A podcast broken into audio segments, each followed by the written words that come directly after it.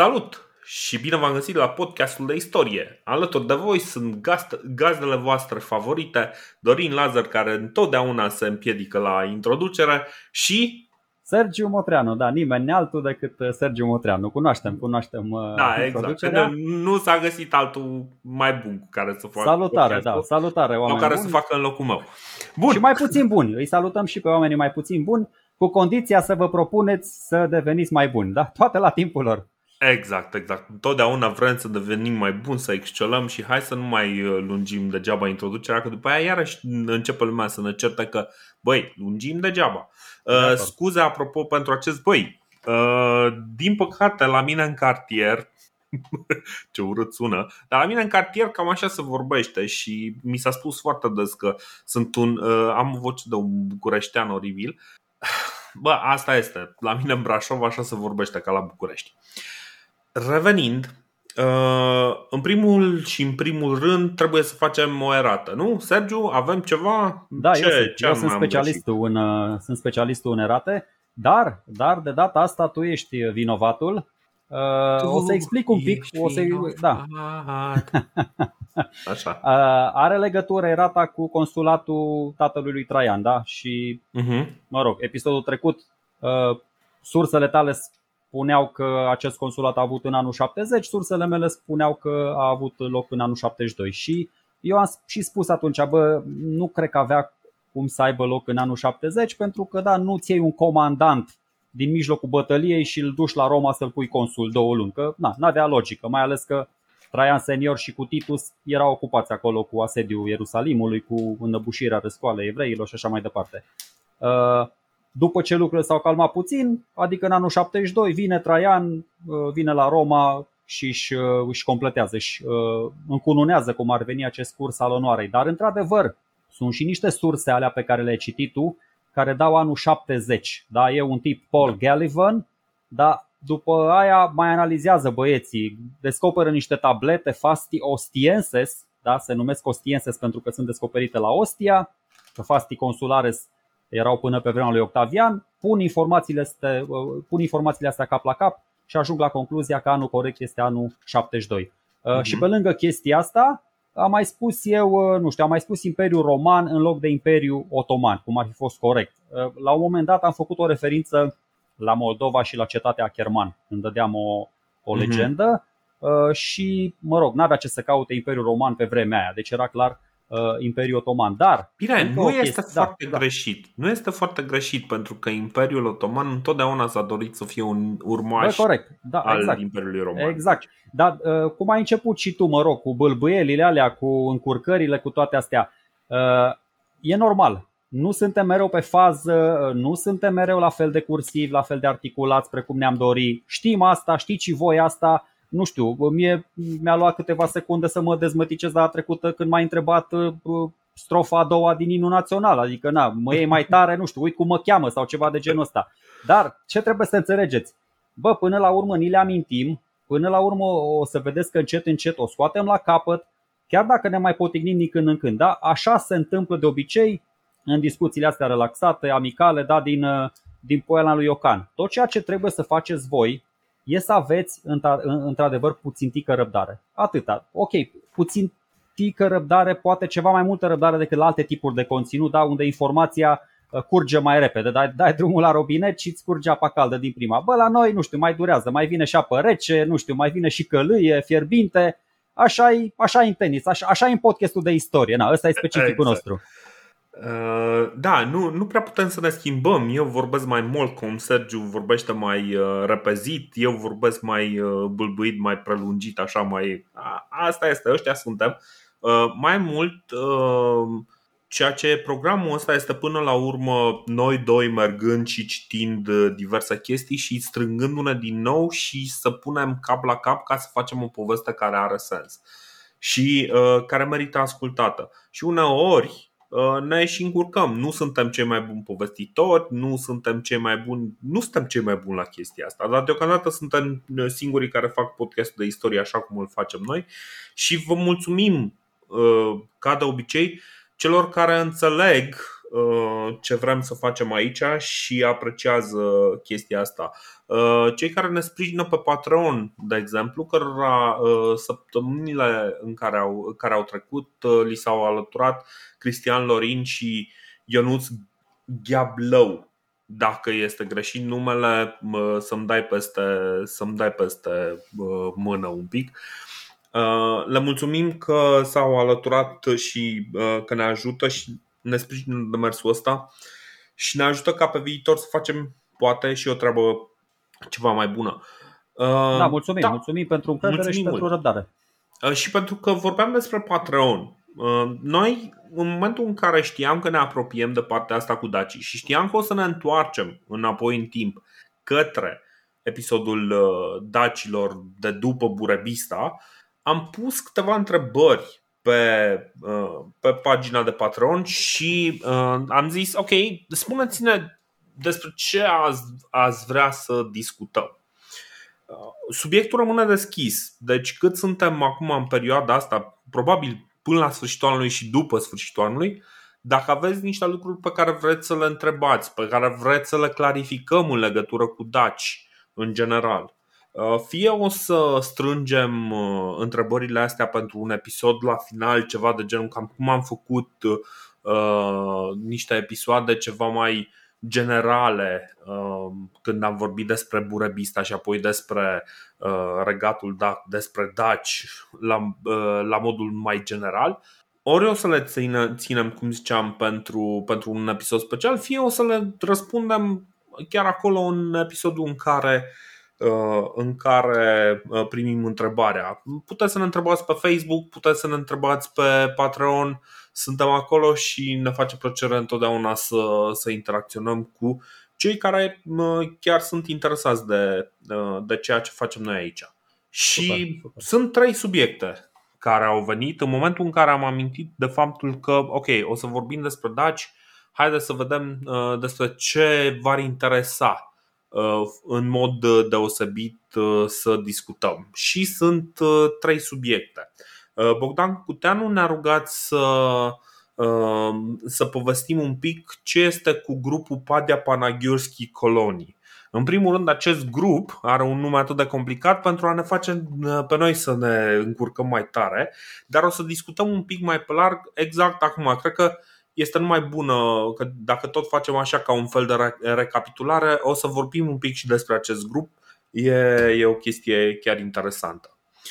A doua, uh, a doua întrebare este, uh, nu chiar o întrebare, este o rugăminte să reamintim formele de organizare la nivel de trip, confederație și tacticile de război și modul de organizare. Asta ne întreabă Adrian Cuzic. Ce o să facem? Nu o să răspundem chiar pe loc la întrebarea asta. Mai exact, o să răspundem, dar o să răspundem cumva diluat și prins în restul episodului pentru că sunt lucruri foarte generale și cred că astea o să le acoperim în cele din urmă. Cel mai probabil despre tacticile de război și modul de organizare militară o să vorbim în momentul în care vorbim despre Decebal și despre războaiele cu romanii. Și atunci mi se pare că are cel mai mult sens, o să facem să fie bine. Mai este, mai este o întrebare mai, mai complicată. Deci, uh, ne întreabă Ștefan Rudolf. Nu știu dacă de la Burebista la Decebal a fost un progres sau un regres. Dacă Dacia au putut controla, gestiona resursa umană de pe tot teritoriul sau romanii au avut de înfruntat doar nucleul dur de pe teritoriul jumătății de sud a României de azi. Deci aș vrea o comparație, plusuri și minusuri, între Tracia lui Burebista și Dacia lui Decebal e foarte interesant pusă întrebarea și iarăși o să fie greu să facem o comparație între cele două. Cel mai probabil în momentul în care o să vorbim despre Decebal o să, o să are sens într-un fel să, să facem să, să uh, comparăm un pic cu ce, ce a făcut uh, Burebista. Nu, nu i-a spune Tracia lui Burebista pentru că în niciun caz nu, nu i-ar fi spus el așa. Uh, ceea ce uh, stăpânea Burebista era, era mai mult de, de Tracia și era nu toată Tracia. Deci nu este ca și cum Burebista a împlinit visul de veacuri a tracilor să se unească, ca să spunem așa, la modul foarte glumeț. Deci o să vorbim foarte și despre... bune, foarte bune toate cele trei, da. toate cele trei întrebări. Eu o să-l pun acum pe Dorin puțin într-o lumină nefavorabilă, da? Uh-huh. o mhm. să vă spun tot așa, ne făceam noi planul de lecție și la prima strigare el zicea, bă, hai să parcurgem toată perioada asta dintre Burebista și, și, și Decebal într-un singur episod. Da, sau mă rog, așa, deci uh, Domitian, da. Doar că am mai vorbit după aceea, mie, unul, mi s-ar părea extrem de nedrept să facem așa ceva, da? având în vedere că pe partea cealaltă, gândiți-vă puțin la romani, între Cezar și Traian, noi am zăbovit vreo 15-20 de episoade și aproape un an jumate. Da? Uh, evident, ne adaptăm, vedem cum merge discuția, nu știu, dacă va fi cazul facem 3, facem 4, facem 5 episoade. Uh, eu m-am uitat peste material uh, cu foarte multă atenție, cu foarte multă seriozitate. Avem o tonă de material între Burebista și Decebal și nu vă mint.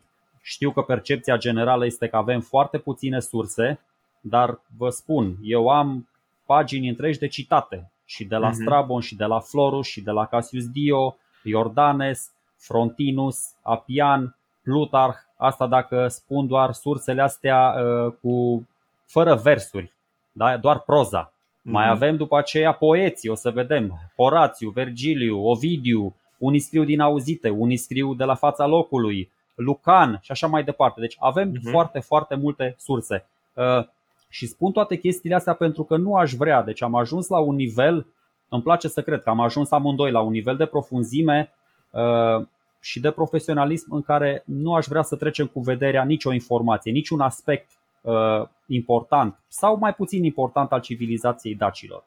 Mi se pare că ar fi frumos să vorbim și să dezbatem și să intrăm în detalii la, bă, până la urmă sunt strămoșii noștri, adică vorbim de ani de zile de romani nu știu, uh, mulți păi români. Și sunt strămoșii noștri. Și aia sunt strămoșii noștri, dar să știi că foarte mulți români acum chiar îi consideră pe daci ăștia, bă, chintesența, axis mundiu spiritual și civilizațional.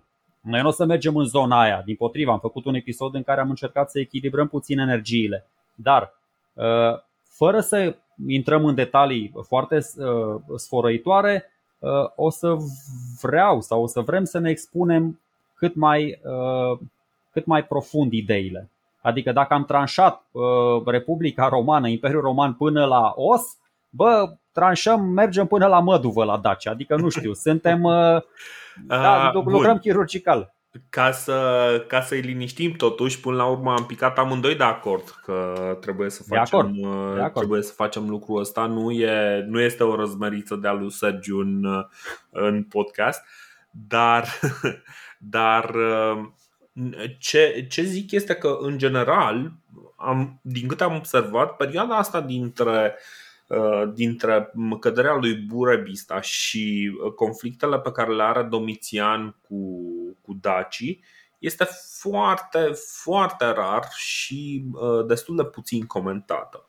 Și am rămăsesem cumva cu impresia că avem doar ok, câte o informație aruncată aici, colo, uh, Uh, și lucrurile stau un pic mai uh, uh, un pic mai nuanțat de atât. Evident, Sergiu v-a amenințat că o să vă povestim, o să vă punem toate informațiile.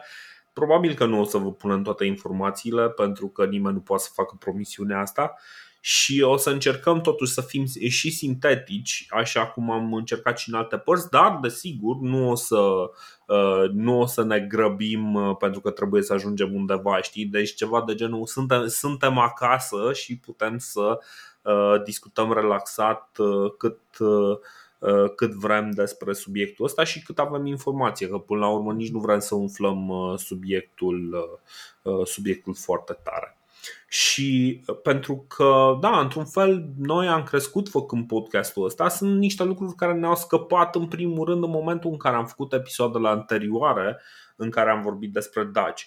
Întotdeauna ne-a mai, ne mai scăpat câteva, mai găsim câteva nume uh, pe care le-am uh, ratat, chiar uh, uh făcând uh, un pic de cercetare astăzi dădusem peste, peste un nume de rege dacic, un anume Cotelas, de care n-am apucat să vorbim și care este undeva pe la anul 300 și ceva înainte de Hristos.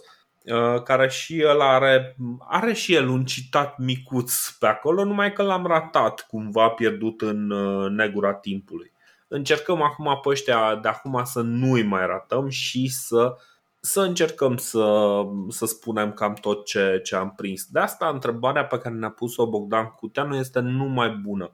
Noi am cam evitat să vorbim despre grupul Padia Panagiurski Colonie uh, și hai în primul rând să vorbim ce este cu, cu grupul ăsta. În primul rând, uh, Padea este o comună din uh, județul Olt, cred, sau Dolj, și uh, județul Olt. Există Olt, județ? Ar trebui să există, nu? Da, da, da, da. da. Ah, bun, bun, bun.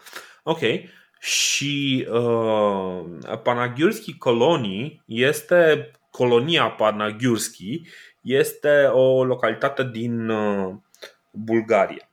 Și uh, în, uh, în jurul acestor localități s-au găsit niște morminte, morminte de incinerație cu, cu diverse uh, cu diverse caracteristici.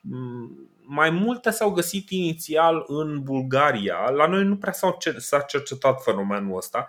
Foarte puțin s-a vorbit despre, despre grupul ăsta. Cărțile mai vechi nu vorbesc despre, despre acest grup sau acest fenomen. Și noi, în momentul în care ne-am făcut povestea Uh, povestea despre Burebista, povestea despre uh, daci dinainte de Burebista.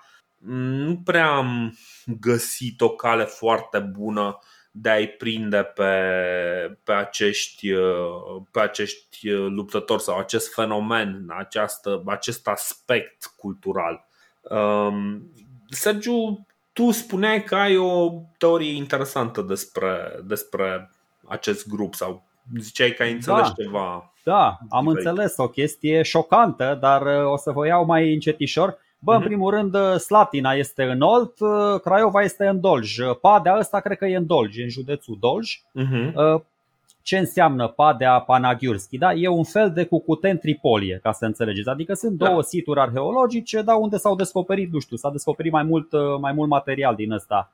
Uh, au venit arheologii încet, încet, au studiat cu atenție materialul ăsta, dar n-au putut ajunge la niște concluzii din astea de pe urma cărora să emite niște teorii cumva solide și, nu știu, interesante. Nivelul de dezvoltare și materială, și urbană, și o să vedeți, comercială, economică, nu e unul, adică nu știu, te uiți la niște descoperiri și dacă ai ceva strălucit, în cel mai optimist caz, uh, descoperirea se numește o cultură. Cultura Hamangia, mhm. cultura Boian, toate chestiile astea. Adică ai niște uh, situri, ai niște așezări, ai niște necropole uh, unde poți să faci o anumită legătură și poți să contextualizezi puțin descoperirile. În cazul în care ai niște descoperiri mai răzlețe, unul aici, unul peste Dunăre, unul în Ucraina, unul în Serbia, pe care nu le poți explica cum trebuie, da? nu ai cum să le legi unele de celelalte, atunci îi spui un grup cultural, un facies cultural, un orizont cultural. Asta am înțeles și eu de la niște discuții cu niște arheologi și cu ăștia care se pricep mai bine ca, ca mine. Și asta a fost și cu PPK-ul ăsta, dar nu e Partidul Muncitorilor din Kurdistan, e o prescurtare la Padea Panagiurski Colonii, ca să nu zic mereu cuvântul ăsta, adică așa multe litere. Uh, cum a zis și Dorin, multă vreme a fost trecut cu vederea, bă, s-au considerat așa niște descoperiri și dintr-o parte și de alta Dunării care, nu știu, adică toate descoperirile, toate artefactele care s-au găsit acolo erau uh, considerate că aparțin celților exclusiv. Și alte artefacte care s-au mai găsit au zis, bă, le băgăm la și altele, nu prea avem cum să le explicăm, e ok. Uh-huh. Încet, încet și-au făcut istoricii curaj și au încercat să găsească o explicație pentru similitudinile astea da, dintre inventarele funerare găsite în toate siturile, pentru că o să vedem, uh, sunt descoperite și în Serbia, și în România, și în Bulgaria, și mai, mai târziu și în Ucraina. Concluzia, știu că sună așa, concluzia e că de fapt e vorba de formarea uh, unei culturi, unui nucleu extrem de proeminente și deosebite de tot ce era până acum. Adică E o cultură care va duce în cele din urmă chiar la o civilizație. Eu așa am înțeles. Uh, eu am înțeles un pic diferit. Are uh, probabil cel mai, uh, cel mai, cea mai bună explicație pe care o poți găsi cât de cât de ușor, cât de cât ușor, este articolul lui Cătălin Borangic care a pus pe, pe Enciclopedia Dacica practic un articol pe care l-a publicat uh, pe undeva prin, uh, și prin alte reviste uh, științifice unde face o sinteză a acestui fenomen. Este e într-adevăr un pic mai, mai complicat. Nu i-aș spune că este, este un, o viitoare cultură. Nu aș spune că este de fapt prefigurarea lui Burebista, să zicem.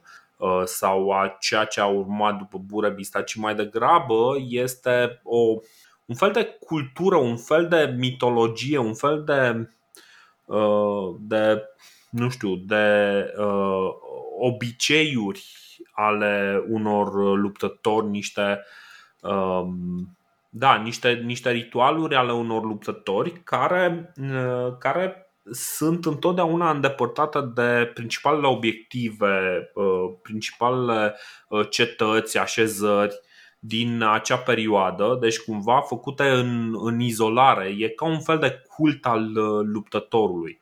Probabil în momentul în care mergeau, de exemplu, să facă o incursiune deja prin, prin zona Bulgariei, mai murea unul din ei, îl îngropau cu anumite obiceiuri, îl îngropau cu arsenalul lui sau cu, uh, cu anumite onoruri și o făceau acolo pe loc ca să nu tragă cadavrul omului după ei.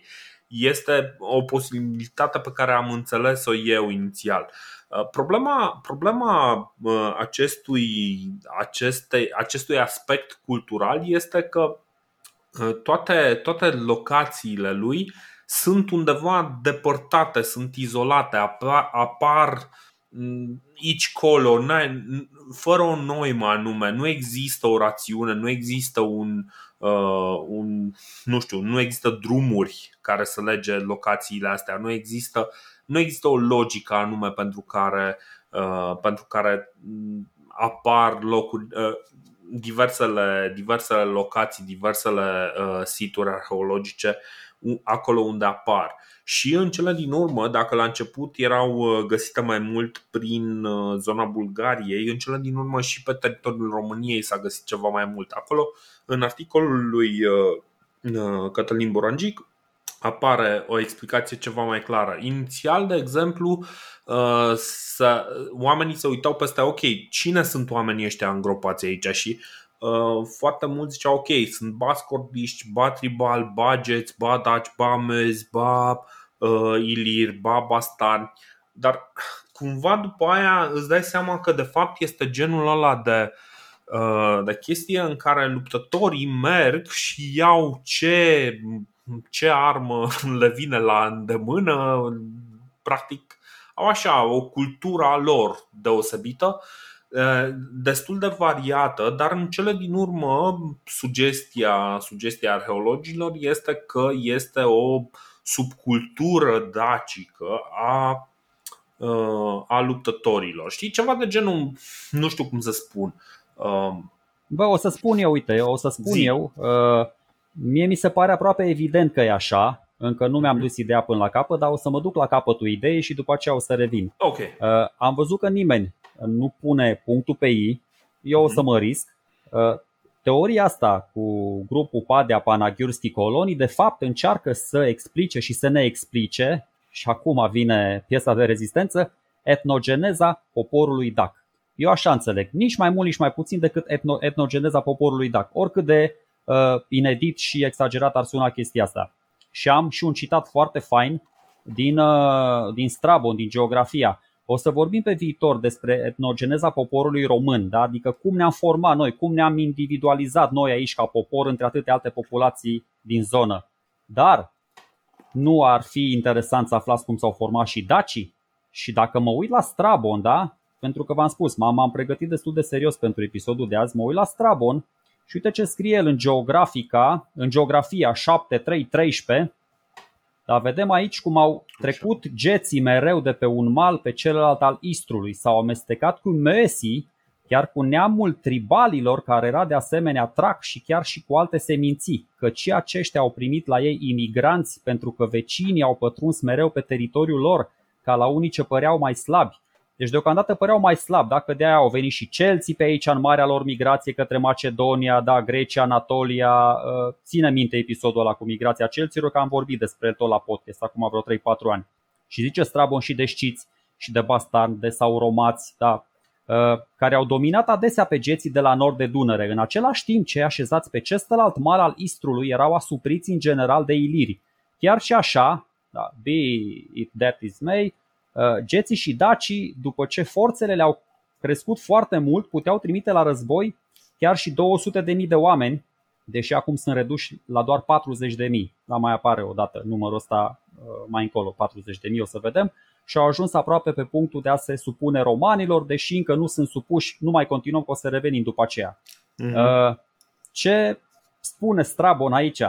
Că erau multe popoare, erau multe populații și există cumva o osmoză, o fuziune între noi, noi, noi am mai adus în discuție teoria asta când am vorbit despre Burebista, doar că atunci nu știam că se numește așa, nu știam că la baza este PPK-ul ăsta. Adică cum de s-a format așa repede aristocrația asta războinică dacică. Când de fapt solidificarea ei socială, nu știu, nervul ăsta războinic s-a întâmplat în timp. A, a început dintr-o fuziune din asta a elitelor traco-celtice care s-au întâlnit uh-huh. exact aici, cum au venit celții, stăteau Moesii, uh, tracii, geții pe aici și mă rog, istorici au studiat toate tipurile de armament, bă, spun că influența tracică este mult mai substanțială decât cea celtică. Și elitele mhm. astea militare în timp s-au extins, că am văzut teoria asta și la Radoltean. Au trecut uh, Dunărea și au impus dominația asupra triburilor aflate în jurul lor și au ajuns la un nivel maxim de maturitate pe vremea lui Burebista, care deja avea o bază pe care putea clădi. El nu a construit regatul ăla chiar de la zero, pentru că ar fi fost imposibil într-un timp atât de scurt. Mm-hmm. Așa văd eu lucrurile, deși într-adevăr e destul de, mă rog, e măreț ce spun eu aici. E, e un pic măreț și cumva nu mi se pare substanțial, cel puțin nu mi se pare uh, nu mi se pare că rezultă din grupul ăsta uh, PPK, adică nu, nu mi se pare că se leagă celelalte, celelalte elemente. Adică, uite, um, hai să, să citesc un pic un fragment din, uh, din articolul lui, uh, lui Cătălin să vedem uh, cum, cum vede el lucrurile. Zice așa. Constantele culturale identificate sunt morminte de incinerație, foarte rar de înhumație, în care au fost depuși decedații împreună cu armele lor. Deși inițial posedau, posedau un arsenal propriu fiecarei componente etnoculturale participante, echipamentul militar a fost în final amalgamat, devenind particular grupului în discuție. Deci acestui grup uh, Padea Panagiurski Colonii. Mobilierul funerar al acestor războinici uh, recompune panoplia lor, precum și o parte din tipurile uh, tipurile de produse materiale deținute. Armamentul era constituit din spade de, spade de tip celtic, pumnale curbe de tip Sica, lănci, pinteni, zăbale de tip tracic, fibule, cuțite curbe, catarame. În unele depuneri apar și vase ceramice, podoabe și accesorii vestimentare majoritar dacice. Acestora li se mai adaugă cu titlu excepțional unele piese de armament defensiv, coifuri armuri, unele au origini cel mai uh, probabil comune, rezultat al cooperărilor uh, traco-celtice, cămăși de zale, scuturi ovale, iar altele, așa cum am specificat, sunt contribuții ale fiecărui grup participant. Deci mie mi, mi se pare chestia asta mai degrabă ca o supra o supracultură. Practic sunt, este, ok, ai o cultură, să zicem că ai o țară, da, și ai un gen, gen muzical, da, să spunem că mă, manelele, da, și practic ăștia sunt ascultătorii de manele care sunt și în Bulgaria, și în România, și în Moldova și astea trei sunt da, este, țări este separate. O este dar o supracultură a elitelor. Asta, Eu așa o văd, e o supracultură a elitelor. Probabil, probabil este o cultură a elitelor. Deci asta, asta nu neg. Este probabil o cultură a elitelor. Chestia este că uh, semnele acestor culturi dispar aproape, deci se întind cam pe două secole, dar cel mai interesant este că după apariția lui Burebista dispar. Și, de fapt, mai important, și aici, aici cred că e, e cheia, după apariția lui Deceneu dispar. Pentru că noi am pus cumva accent pe Burebista și uh, cumva cam toate sursele noastre istorice pun accent pe Burebista pentru că uh, se uită la daci din punct de vedere militar. Numai că dacă vrem să ne uităm din punct de vedere cultural, mie mi se pare mult mai important în cazul ăsta Marele Preot, care este în cazul ăsta de Ceneu. Și atunci, uh, poate acolo ar trebui să ne uităm. Poate uh, la o reformă religioasă care, uh, care acoperă în, întregul areal, mai mult sau puțin. Poate o schimbare a mentalității în legătură cu, cu misiunea războinicului în, în societate. Nu știu. Sunt niște schimbări. Deci, în mod clar, sunt niște schimbări în momentul în care apare acolo, eu aș zice, mai important de CNU. De acord, Dorine, uh, și vom discuta imediat despre DCN-ul. Uh, sunt perfect de acord uh, că s-ar putea să mă fi entuziasmat și să nu fi înțeles eu exact sensul. Deși l-am citit și eu, am citit și eu articolul și am văzut tot felul de chestii. Poate o să revenim un piculeț la el. Se și contrazice în vreo două, trei locuri, dar ideea mea de bază rămâne aceeași, indiferent de această cultură PPK dintr-un mhm. melanj de triburi, nu foarte războinice inițial, care erau destul de asuprite, cum spune și Strabon, da? de cei din jur, se naște până la urmă un neam mai puternic, de sine stătător, care are o, o fibră din asta majoritar uh, getotracă, pentru că astea erau deja popoare uh, established, erau deja formate, uh-huh. care vor vorbi aceeași limbă până la urmă ca și geții, și care se vor numi daci, pentru că daci apar în istorie oricât de mult am încercat să evităm chestia asta și oricât de mult am refuzat, apar în istorie cu 500 de ani mai târziu decât geții.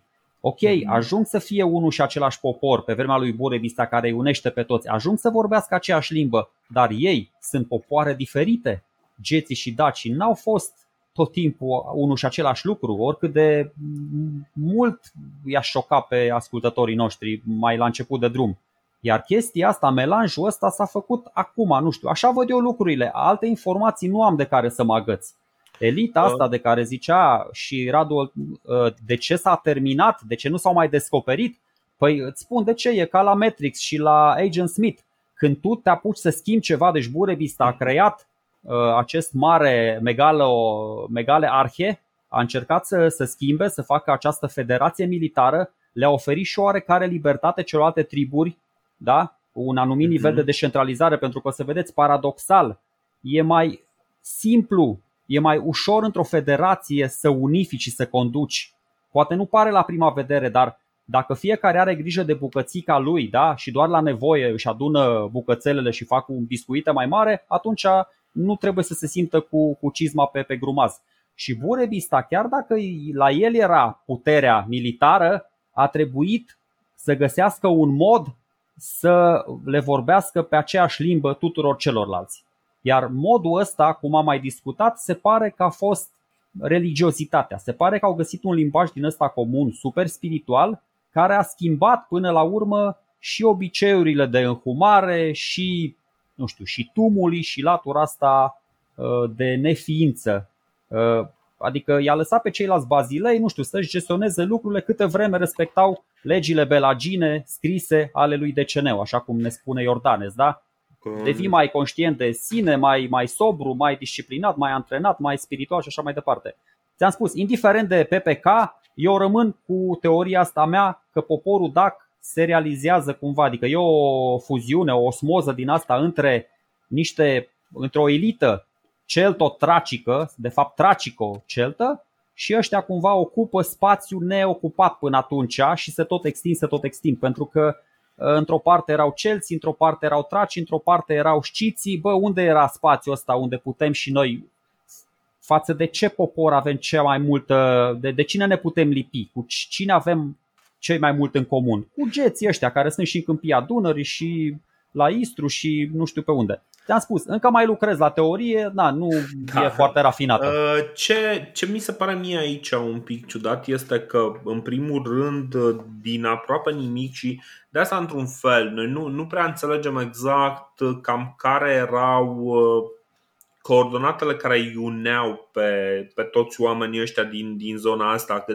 au reușit să facă o uniune uh, militară atât de, atât de serioasă sub Burebista, dar mai ales să-și păstreze cât de cât identitatea, pentru că o să vedem, în ciuda faptului că această identitate se fragmentează, nu uh, există acolo o coeziune, o, o suprastructură care dă coeziune, coeziune acestei uh, culturi. Și acea suprastructură este posibil să fie religioasă. De asta cumva, citind toate lucrurile astea, uitându-mă peste, peste toate schimbările astea, e clar că, de exemplu, ai această cultură a războinicilor. Dacă este să mergem pe teoria mea, ai această cultură a războinicilor, Pada Panagiorski colonii, care în momentul în care uh, apare o forță religioasă, un, un, un, un motor religios mai puternic mai serios, uh, în momentul ăla dispare, deci ceva, ceva acolo se schimbă. Uite ce zicea Iordane și aici uh, s-ar putea să fie foarte interesant. Zice deci că acestea și altele, ca acestea încredințându-le uh, geților cu priceperea lui, adică de ceneu, a strălucit ca un om minunat în fața lor, ajungând să ascultă de el nu numai cei mulți, dar chiar și regii căci l-a ales atunci dintre ei, dintre ei pe bărbații cei mai nobili și mai înțelepți, pe care i-a învățat teologia și a îndrumat în uh, venerarea celor dumnezeiești și sfinte, făcându-i preoți numi, numiți în timpul sluj, uh, slujbelor pilați, după părerea mea, fiindcă le-a pus pe cap tiare care cu alt cuvânt se numeau Pileus. Asta este ce zice, uh, ce zice Iordanes despre, despre deceneu. Acum, pe Iordanes e destul de complicat să-l credem, însă pare cumva credibil. Deci mi se pare că uh, face, face până la urmă ceva ce, uh, dacă nu am avea foarte multă informație mm, și despre romani, am putea să spunem că e ceva similar. Dacă ne-am uitat la cursul Honorum, dar tot ce am avea ar fi de-a lungul istoriei doar 10 citate, uh, probabil am crede că este de fapt o nu știu, o scară, o ierarhie religioasă sau ceva de genul ăsta. Probabil ceva de genul ăsta instituie și uh, Uh, și DCN în teritoriul. Să, să știi că și mie mi se pare asta cel mai jet, sugestiv. Scuze, da, și mie mi se pare cel mai sugestiv uh, citat. Cred că le-am mai dat și cu ocazia lui Burevista, dar e foarte bine astea care țin de DCN-ul. Uh-huh. Da, până un alta am renunțat, adică nu mai e Burevista uh, personajul principal, acum DCN-ul e protagonistul. Deci DCN-ul, ca să înțelegeți, a fost un fel de Pontifex Maximus, a fost un uh-huh. fel de druid șef al dacilor, dacă vreți, da? Și acum chiar nu glumesc, adică i-a învățat, da, vedeți, i-a învățat să slujească, i-a învățat să fie modești și cumpătați, le-a dezvoltat gândirea, băi, i-a făcut mai deștepți decât celelalte neamuri, le-a arătat importanța practicii și a îndemnat să trăiască săvârșind, dar deci asta zic, în domeniul teoretic i-a învățat să stăpânească cunoștințele, e un citat mai lung aici, uh, v-am mai spus, la Iordanes latina este a treia limbă, el fiind un got care servește la curtea bizantină sau mă rog, uh-huh. unde se vorbea greaca pe vremea aia, în secolul 6. Dar toate chestiile astea, uh, cel mai important lucru care rămâne aici e că îi învață să respecte legile. Bă, uh-huh. ok, legi proprii nu contează, belagine scrise, așa zice el, nu zic eu, da? I-a învățat să-și dedice, să-și dedice viața celor sfinte și spirituale. Aia cu traducerea cu dumnezeiască, nu cred că aveau ea chiar un Dumnezeu pe vremea, da, dar bine, în fine. Asta, asta e o traducere recentă, nu e, nu e o traducere știu, știu, știu, care e... Corect, corect. Deci creează până la urmă și asta face, adică o să vedeți că sunt multe, deci e chiar un profet uh, de CN-ul ăsta, bine, nu chiar la nivelul lui Zamolțes, dar deci creează o clasă sacerdotală, exact cum ai spus tu, adică bă, îi separă pe ăia, unii sunt cu pileus, alții sunt fără, altele, alții sunt cu pletele în vânt. Uh, practic mi se pare că le oferă și un sistem legal și dacă e să ne gândim ce, ce anume definește un stat, până la urmă este un corpus de legi. Da, categoric. Da, este, este o, ok, e o unitate teritorială, dar este o unitate teritorială pe teritoriul căreia se aplică un corpus de legi. Da? Deci asta este, până la urmă asta, și asta, asta se întâmplă și cred că există un motiv în plus, dar aici nu putem decât să speculăm, că nu putem să știm nimic despre limba dacică, foarte puțin, uh, dacă există ceea ce numim noi uh, limbă dacică, dacă uh, de exemplu, Altfel... sunt bastarnii daci, sunt iazigii daci, sunt costobocii daci. Sunt... Altfel, cum ar fi ajuns cum ar fi ajuns legile alea în toate colțurile Imperiului și cum, cum s-ar, s-ar fi realizat această omogenitate spirituală? Da, deci cumva trebuie să fie ajuns cum, să Nu comunice. contează, deci chiar există... și sub forma de plăcuțe, de tăblițe, cele da, legea celor 12 niște, ștable. Da, există niște elemente de omogenitate. Asta, asta vrem să zicem și uh, de fapt asta este ceea ce ne demonstrează într-un fel uh, Uh, toate informațiile astea despre, despre DCN și despre uh, și despre ce se întâmplă pe vremea lui Burebista și după vremea lui Burebista. Ce nu înțelegem noi încă la nivelul ăsta al anului 2021 e că populațiile din antichitate erau incredibil de, de spirituale. Adică venerația și slujirea erau două lucruri extrem de importante la orice popor. Și la daci, și la sciți, și la celți, și la roman, la toți, la absolut toți și la greci. Și greci aveau dita mai panteonul cu o mie de, de, de, de zei. Religia uh, o să rămână în continuare un element important și poate o să scadă ca importanță de-abia în epoca modernă. Categoric, de asta spun. Pentru ca un popor să fie supus și controlabil, dar în același timp foarte puternic și foarte unit, venerația și slujirea, exact chestiile astea pe care pune accentul deceneu, adică dacă mă întreb pe mine, asta este una din cheile realizării regatului lui Burebista, da? Uh-huh. care într-un timp atât de scurt a reușit să ajungă așa de puternic. Asta evident dacă pornim de la premisa că toate s-au realizat doar sub domnia sa și n-au început de mai înainte. Dacă reluăm discuția cu PPK-ul, da, ipoteza asta plauzibilă, neplauzibilă, cum că a fost un nucleu destul de puternic aici și oamenii aveau și aristocrație militară și aveau că asta e de fapt ce păi ne da, da. lipsește da, nouă la Borebista, Dorine, știți, ă, instituțiile. Noi stăm și ne gândim, bă, n-au existat Noi instituții. credem că lipsesc instituții. Da, da, da, noi credem că lipsesc instituțiile. Exact, Aia, exact. credem, foarte important. Dar uh, în momentul în care spui nucleul Pada Panagiurski Colony, tocmai din contră, nu este un nucleu. Uh, toate, găsiri, toate, toate siturile astea sunt foarte dispersate. Deocamdată. Nu există, nu există, da, pentru că știi, știi care e chestia? Sunt întotdeauna ba undeva în pădure, ba undeva ferit de loc. Practic este o cultură, putem să zicem că poate fi, de exemplu, o cultură a haiducilor, știi? Nu, e foarte complicat. De, de a zic că nu aș vedea în fenomenul ăsta Pada Panagiurski Colonii un, uh, un element de, nu știu, nu se coagulează în jurul lui, ci din contră, ăsta pare mai degrabă un, un fenomen subcultural, este cumva la marginea societății, se întâmplă în, pe alte coordonate decât uh, cele în care funcționează societatea în acel moment, pentru că în, practic simultan avem culturi foarte bine definite, bastarnii, uh, geții, mă rog, cât de cât bine, bine definite, dar ca idee există niște culturi bine definite uh, care au niște rețele de, uh, de comerț foarte clare, au o cultură războinică foarte clară și tot așa. Deci cumva asta ar putea să fie și o să vedem că un lucru care, pe care îl fac foarte des cei pe care îi vom numi daci și o să, o să mă întorc la ideea asta cu cei pe care îi vom numi daci. O, un lucru pe care îl fac foarte des cei pe care îi vom numi daci este să aibă diverse incursiuni prin teritoriul uh, dintre Roma și, uh, și Dacia, mă rog, teritoriul României, uh, în care merg în expediții de jaf da? Și în, în situația asta nu mi se pare, nu mi se pare uimitor faptul că vedem uh, diverse morminte undeva pe unde mergeau ei să mai jefuiască.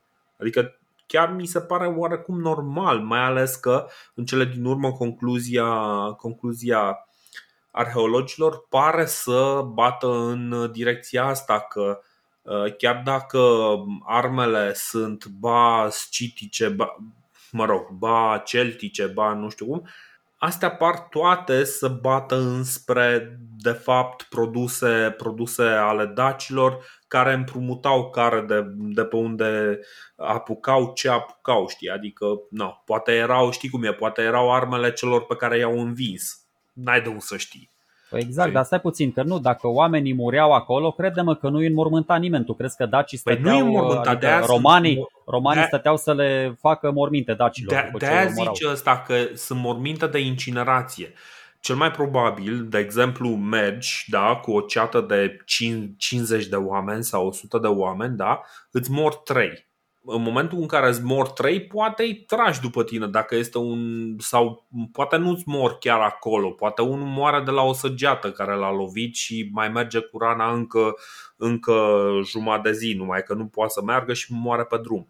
Și atunci ăștia, ok, băi, îl, îi dăm foc aici și îl îngropăm după, după legea luptătorilor, știi?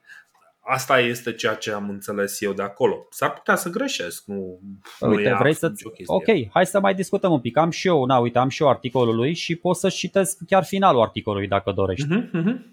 Recapitulând analiza argumentelor privitoare la grupul PPK, se pune întrebarea cine erau purtătorii acestei culturi puternic dezvoltate în interiorul regatului DAC. Panagyurski Colonii era anterior cu mai mult de un secol față de întemeierea regatului și la peste 500 de kilometri distanță de centru acestuia. Mai potrivit ar fi ca această manifestare culturală să fie atribuită fără echivot culturii getodacice, singura dintre participantele la hibridizarea inițială care și însușise substanțial noua identitate și o solidificase în timp sub forma unei puternice entități politico-militare. În plus, contribuția tracică, în care se include natural și cea getodacică, pare să fi fost cea mai consistentă în acest melanj cultural. Uh-huh și după aia mai spune că PPK s-au aparținut dacilor și că nu se mai poate susține ipoteza unei migrații a cavalerilor danubieni și că de fapt ăștia cumva au crescut, eu știu ce spui, dar să știi că uneori și culturile astea, subculturile care goes under the radar, și astea se pot, uh, se pot dezvolta fără să-ți dai seama într-o 100-200 de ani. Absolut, absolut.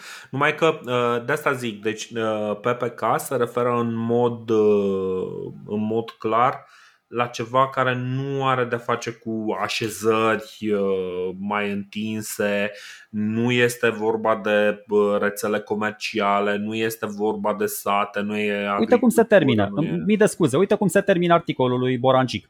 Purtătorii acestei noi culturi, apropiată, dar diferită în multe coordonate de istoria anterioară a regiunii, erau seniori ai războiului, militari și constructori deopotrivă, metalurgi și artizani pricepuți, cunoscuți în istorie drept daci. Deci mi se pare mai explicit de atâta nu putea să fie nici el. Ar putea să fie exact ce am zis eu, luptător daci. Cine știe? Da, da, luptătorii ăia văd că sunt și constructori, sunt și metalurgi și artizani, adică dacă doar se bat, nu mai au timp să și construiască.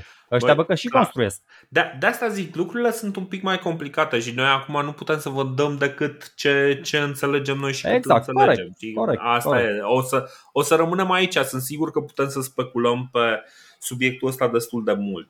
Uh, imaginea mea este ceva de genul, da, practic, ă, dacă există o cultură a războinicilor, pentru că, într-adevăr, el insistă totuși că cultura asta are un, ă, o dispersie mare, e o, e o chestie, nu este nu e o cultură întreagă, nu are toate elementele ale unei culturi de a unei culturi arheologice și ăsta este motivul pentru care o să putem să o numesc eu, nu să o numim toți, dar eu o să pot să o numesc un fel de subcultură a războinicilor. Și atunci o subcultură a războinicilor, că sunt elită sau că sunt, nu știu, poate toți războinicii, poate toți, ă, toți masculii ă, daci trebuiau să treacă prin ă, cine știe ce ritualuri și prin ritualurile alea mai și mureau și erau îngropați ca niște luptători poate exista o chestie de genul ăsta. Bine, eu tot am în minte momentul în care zic de o cultură a războinicilor, mă tot, mă, mă tot gândesc la cărțile lui Carl May despre uh, cum arătau uh, războinicii apași sau, mă rog, amerindieni, știi? Adică în primul rând, Calmei este fantezie să, să stabilim chestia asta, dar omul acolo vorbește despre o cultură a războiului, așa cum ajunsese la el. Omul nu vizitase încă Statele Unite când a scris cărțile respective. Deci alea nu sunt o documentare a, a ce se întâmplă acolo real. Păi dacă și... era chiar o documentare, nu-l mai lăsa Hitler să le publice, dar chiar și pe vremea lui Hitler erau atât de iubite și noi am citit, cred că și mulți dintre voi ați da, da, da. Adică după, între între Jules Verne și Michel Zevaco, Carl May era la loc de cinste. Exact, exact, exact. Bine, de la Carl May mi se par mai, mai interesante cealaltă serie, la fel de prost documentată, care este din Orientul Mijlociu. Aia n-am citit-o, doar cu, doar cu Old Firehand și Old Shatterhand am da, citit. Da, da, da. Old Shatterhand. Ah, Bun, deci putem să ne gândim că este vorba de un fel de Old Shatterhand local, știi? care merge și, și meseria lui e războiul și, și asta e. Dar aia nu înseamnă că el este uh, unic în sensul ăsta. Uh, și tot citind, tot fiind cumva reevaluând toate informațiile astea care ne vin, cumva mi se pare că, ok, noi ne-am uitat la Burebista, ne-am uitat la partea militară pentru că aia se exprimă mai mult. Uh, dar ce felul în care relaționează oamenii, ce îi leagă pe oamenii ăștia, este marele mister și cred că acolo este secretul, insist, trebuie să ne uităm cumva mai degrabă uh, către deceneu. Deceneu care uh, ni se confirmă după ce moare Burevista este cel care preia frâiele statului Dac, dacă e să-l numim stat Dac. Uh, înainte să mergem mai departe, vreau să mai fac. Cred că am cam terminat ce vreau să. PPK-ul am terminat, dar vreau să mai spun niște chestii apropo de Burevista, tot așa, nu știu, niște idei pe uh, care mi se pare că nu le-am punctat cum trebuie, da. dar când uh, o fi cazul, nu neapărat. Îna, acum. Înainte, înainte, deci și după aia spune tu. Vreau să clarific că am promis și vreau să nu uit. Am promis că vorbesc despre ceea ce numim noi ca daci este foarte complicat. Deci mi se pare din ce în ce mai complicat să-mi dau seama ce sunt dacii. Pentru că nu există un trib uh, propriu-zis numit daci. Uh, nu știu, un, care să aibă o vatra a tribului și care să discute despre, uh, despre asta. Deci, la un moment dat, există mai multe descrieri a ce sunt dacii. Uh, Cezar, de exemplu, îi făcea vecin cu suebii în uh, pădurea hercinică și uh, ca să adaug la confuzie, o să povestesc un pic uh, un fragment din Cassius Dio, unde vorbește despre, despre dedicarea altarului lui Iulius Cezar Uh, de către Octavian, unde el dă niște, uh, niște jocuri și are niște gladiatori uh, sclavi daci. Și aici Cassius Dio încearcă să explice un pic ce sunt dacii. Și zice așa, aceste animale, povestește el despre cum arată hipopotamii și rinocerii, după care spune aceste animale au fost aduse și au mai fost aduși daci și suebi care au luptat în grup unii contra celorlalți. Cei din urmă erau germani, cei din tâi erau un fel de sciți. Suebii stau dincolo de Rin, deși mulți alții le folosesc numele. Iarăși aici merită reținută treaba asta. Iar dacii locuiesc de ambele maluri ale Istrului. Aceștia din ei care trăiesc de partea noastră a Dunării lângă zona în care tribalii sunt recunoscuți ca fiind din districtul Moeziei și numiți moesieni, deci deja m-a pierdut, cu excepția celor din imediată apropiere care își spun fie daci și sunt fie o ramură a geților care sunt traci aparținând rasei dacilor ce a locuit odată în Rodope. Exact. exact deci, ce a zis și, și Strabon. Și ce am zis cam, și eu. Cam ce a zis și Strabon. Chestia este că e ceva de genul ok. Moezienii sunt daci, că e da, clar că sunt traci, nu sunt, sunt traci. Și tribali, și dardanii care stau acolo, tot, și denteleti, că ăștia mm-hmm. îi spune, am și eu citatul ăla, deci tot. Adică și toți care vin pe acolo, și Chelsea și Bastarni, se realizează o fuziune între ei din care ies unii, adică tot timpul și poporul ăsta român, o să vorbim de uh, etnogeneza poporului român, și noi, n-am fost român tot timpul. Acum o mie de ani nu eram români, acum 2000 uh-huh. de ani nici nu existam. Așa și dacii. Bă, n-au existat din cele mai vechi timpuri pe pământul ăsta, oricât de greu ar fi să credeți. S-au format din tot felul de fuziuni din astea uh-huh. și mhm. au ieșit un trib mai puternic. Așa cum și suebii erau un trib dominant, dar erau pe acolo dar și edui, și helvetii, mi se, și mi belgii. Se pare mai degrabă, mi se pare mai degrabă un nume generic, cam cum sunt germanii uh, pentru, pentru scriitorii romani, cam la fel mi se pare că sunt și dacii, într-un fel. Știi? Mi se păi pare și că e, păi și e rău sau e bine? Păi dacă ne luăm după Ptolemeu, Uite-te uh-huh. că erau 12 triburi de daci, cât 3 ori 4 erau cel puțin 12 da. care stăteau numai pe teritoriul României de astăzi. Da, da. Na, și dacă toți ăștia, bă, înseamnă că într-adevăr cineva a avut inspirația asta, adică numele ăsta până la urmă, nu noi ni l-am dat, ni l-au dat tot romanii. Și atunci înseamnă că a ajuns cumva la ei cineva, uh-huh. nu știu, l-a asociat, tu ai spus că l-a asociat cu sclavia, cu daoiu, cu nu știu ce, adică ne chemau și gete și daoi și atunci na, ne-a rămas numele, dar dacă toți din arealul ăsta erau numiți daci, pentru că nimeni după o vreme, ok, acum sunt toți foarte malițioși și foarte insidioși și foarte profunzi. Și toți, uh, și Cassius Dio, și Plutar, și uh, Strabon aruncă în noi cu tot felul de nume de triburi. Dar mhm. mai încolo o să rămână din ce în ce mai puțin, o să se cearnă triburile astea. O să mhm. rămână doar cele mai puternice nu o să mai auzim mai încolo de MES și de tribal, că nu o să mai existe, o să fie alții.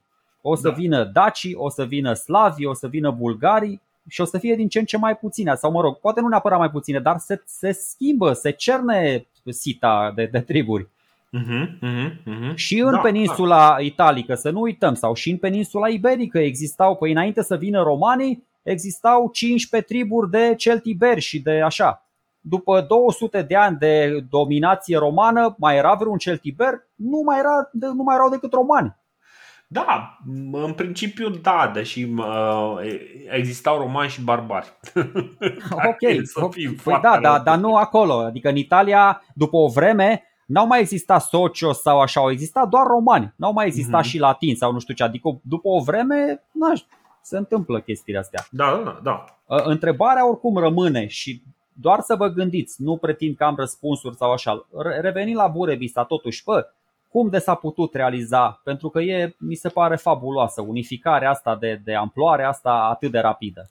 Adică tu ai uh, o populație din asta uh, într-o zonă foarte eterogenă, uh-huh. dar ai o suprafață teritorială uh, bă, destul de întinsă până la urmă, da, Relieful și... e unul super divers, super complex, adică ai munți, ai, în fine, uh, ai un nivel, așa cum îl vedem noi, așa cum ai zis și tu, avem un nivel slab de centralizare al instituțiilor.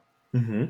Adică, și încă o chestie foarte importantă, statul DAC, bă, nu era, nu era forța aia economică ma, care să magnetizeze periferiile. Nu existau drumuri comerciale prin tot regatul, adică Uh, nu aveai drum, uh, să zicem, din Dobrogea, de la cetățile uh, grecești sau din centrul ăla, din nucleul puternic din Munții Orăștie, până în nordul Maramureșului sau până în nord-estul Moldovei. Păi acum da. naiba să-i...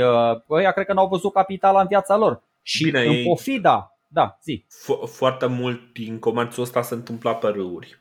Corect, păi asta spun, dar ăia săraci până veneau din Siret, de pe Pru, de pe Tiras, până veneau la gurile Dunării, mai dura. Ăia din Maramureș îți spun, stai că trebuiau să o ia pe Tisa, de pe Dunăre și nu știu ce, adică bine, până la urmă toți ajungeau la Marea cea Mare, dar uh, dura o lună, două până ajungeau.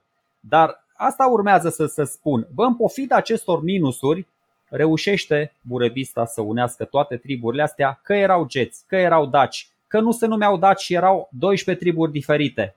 Nu contează. Nu erau, ideea e că nu erau, nu erau puține, erau zeci de triburi, fiecare cu identitate proprie, care poate, da, aveau limbaj comun, dar așa aveau și galii până la urmă, aveau un limbaj comun și până să se prindă că, nu știu, bă, ne bate ăsta, până să se unească ei, până așa au luat bătaie de la, de la Cezar. A fost prea târziu. Așa și la daci. Întrebarea este, bă, oare asta i-a motivat pe șefii de trib inițial când au decis să recunoască pe Vista pilonul central de putere? Faptul că era Cezar care voia să pornească în, uh, împotriva lor? Nu mm, cred. Nu, nu, nu neapărat. Nu, nu neapărat. Cred, sau pentru, pentru că munca lui începe uh, ceva Corect, mai devreme. Exact, exact, înainte să se remarce Cezar, asta zic și eu. Sau au fost atât de meseria și Burebista și Deceneu, și mai ales Deceneu, adică să aibă atâta viziune, bă, să se înconjoare și din nou, ideea mea știu că sunt uh, dobitoc, am puține idei și le tot repet, bă, s-au înconjurat de oameni capabili, exact cum au făcut și flavienii. Bă, mhm. oameni pricepuți și la război, și la economie, și pe partea religioasă, și pe partea socială, și pe partea de educație civică. Bă, foarte important, deci mai spune Iordanes acolo, mai spune niște chestii, mă rog, v-am spus, e mai încălcit citatul. Spune și niște chestii de, de pe partea de astronomie. Aici, dacă știi astronomie, înseamnă că uh, știi, te descurci mai bine pe partea de agricultură. Uh-huh. Bă, știi cum e cu lunile, știi cum e cu anul și așa mai departe. Deci, în fine, alte explicații, cum ai spus și tu, nu există. În afară de o chestie, uh, un liant din ăsta spiritual care se unească cu adevărat și în afară de o construcție anterioară, eu nu găsesc alte. Uh-huh. Ok, și rămâne valabilă ideea mea cu federalizarea, dar altcumva da. nu înțeleg de ce. În schimb, înțeleg de ce s-au destrămat și mi-a plăcut foarte mult cum ai pus problema acolo și am mers și eu mai departe pe, pe ideea ta, dar aștept să, nu știu, să ajungem acolo să vorbim. Uh, la, la ce anume te referi? Stai.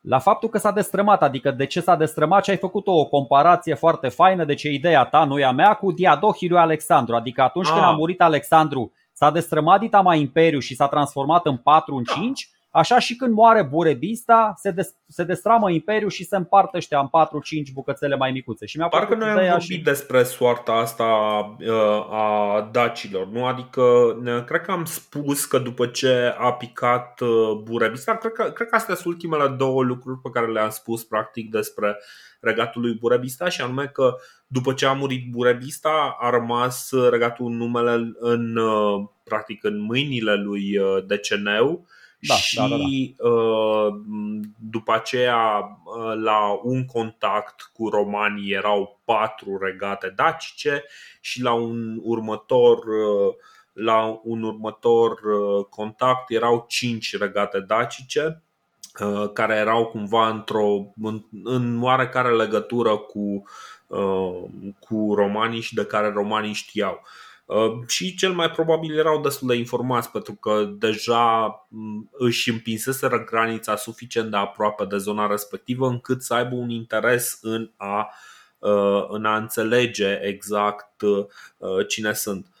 Ca să închei treaba aia cu numele, așa cum de exemplu noi avem romanii care se tot bat cu germanii și din când în când mai vine câte o, câte o denumire, chati sau uh, alte, alte nume, suebi, alte nume de triburi germanice, uh, mă aștept ca dacii, practic, să fie mai degrabă o familie de triburi care vorbesc cam aceeași limbă, care au o cultură oarecum similară uh, și care își recunosc aceste atribute în comun și, uh, și probabil liderii lor își uh, au schimburi uh, culturale, economice uh, de, de orice natură, adică no, au contribuie. Poate într-adevăr nu există ceva centralizat, dar există ceva elemente unificatoare. Cred că asta este. În cele din urmă, însă, este clar că pe vremea lui Burebista și Deceneu, principalul pilon al structurilor sociale dacice a fost dacice și o să vorbim practic în continuare fără să ne mai scuzăm, fără să mai explicăm noțiunea asta de daci, a fost instituția asta religioasă. Adică e clar că există acel munte sfânt de care vorbea parcă și și Strabon vorbește. Da, și Iordanes. Uh, și, și Iordanes, parcă și, și la Pliniu, nu mai știu dacă apare la Pliniu, în fine. Uh, e clar că există niște elemente uh, unificatoare în zona asta religioasă și, mm, practic, da, asta, astea sunt. Asta este probabil principala, principala formă de a uni și probabil există și o limbă, uh, un fel de o limbă universală pe care o vorbesc oamenii ăștia, dar hai să nu speculăm că ar fi o limbă dacică care este la baza tuturor limbilor de pe acest pământ. Nu, Strabon, sau... uite, Strabon spune așa, apropo de moartea lui Burebista și de împărțirea asta, așa? ca să dăm și citatul, are în geografia 7311 Burebista a fost răsturnat în urma unui complot pus la cale împotriva lui de anumiți oameni, uh-huh. asta mai înainte ca romanii să trimită împotriva sa o expediție militară, iar cei care l-au urmat au împărțit regatul în mai multe părți. Chiar și acum, când Cezar Augustus, e vorba de Octavian Augustus evident, uh-huh. a trimis o expediție militară împotriva lor, ei se aflau împărțiți în cinci regiuni, iar mai apoi erau împărțiți în patru. Ah. Deci, Negreșit, aceste diviziuni teritoriale sunt doar temporare și variază în funcție de anumite uh, împrejurări. Adică, da, cum bate vântul. Da, asta cu cum bate vântul am băgat-o de la mine, dar ce, ce idee se desprinde de aici, foarte importantă. Cu cât ești mai mic, și o să vedem, cu cât ești mm. mai divizat, cu atât depinzi mai mult de cei mai mari și mai uniți. Da? Cu cât ești mai unit, cu atât ești mai puternic. Și dictonul ăsta, uh, divide et impera, deși nici măcar nu le aparține romanilor la origine, cred că e al lui Filip al doilea citatul, uh-huh. romanii reușesc să rafineze, să-l ducă pe noi, pe noi culmi. Eu știu că, am, că mi-am ascultat și episodul, eu am uh, încheiat episodul despre Burebista acuzându-l de fapt, acuzându-l pe deceneu și n-am fost destul, adică n-am fost foarte subtil, că a avut o contribuție la asasinarea lui Burebista. Adică și sunt aici două, două școli de istorici. Unii, uh-huh. printre care și Radu Vulpe, care spune că Burebista a fost asasinat tocmai de partenerii lui Daci din Munții Orăștie, uh-huh. care, fii atent, care motivația lui nu erau neapărat mulțumiți, uh, nu, nu erau neapărat nemulțumiți de politica asta de centralizare a statului, că cumva asta îi avantaja, că erau acolo un centru de putere, într-un pod de centru de putere. Erau nemulțumiți, mai ales că apăruse și un al doilea centru de putere, la fel de solid. Și asta din nou vine și confirmă teoria mea cu federalizarea. Este la al doilea ce? centru de putere, uh, uh, litoralul vestic al Mării Negre, cel cu cetățile pontice pe care îl cucerise Burevista. Da? Și asta Aha. cumva le periclita, le periclita interesele economice ok, eu am spus așa, dar la nivel de, de glumă, nu știu, speculație logică, psihologică, dar Radu Vulpe uh, duce teoria asta mai departe și spune așa, adică nu o lasă la nivel de teorie, o argumentează și arheologic și numismatic.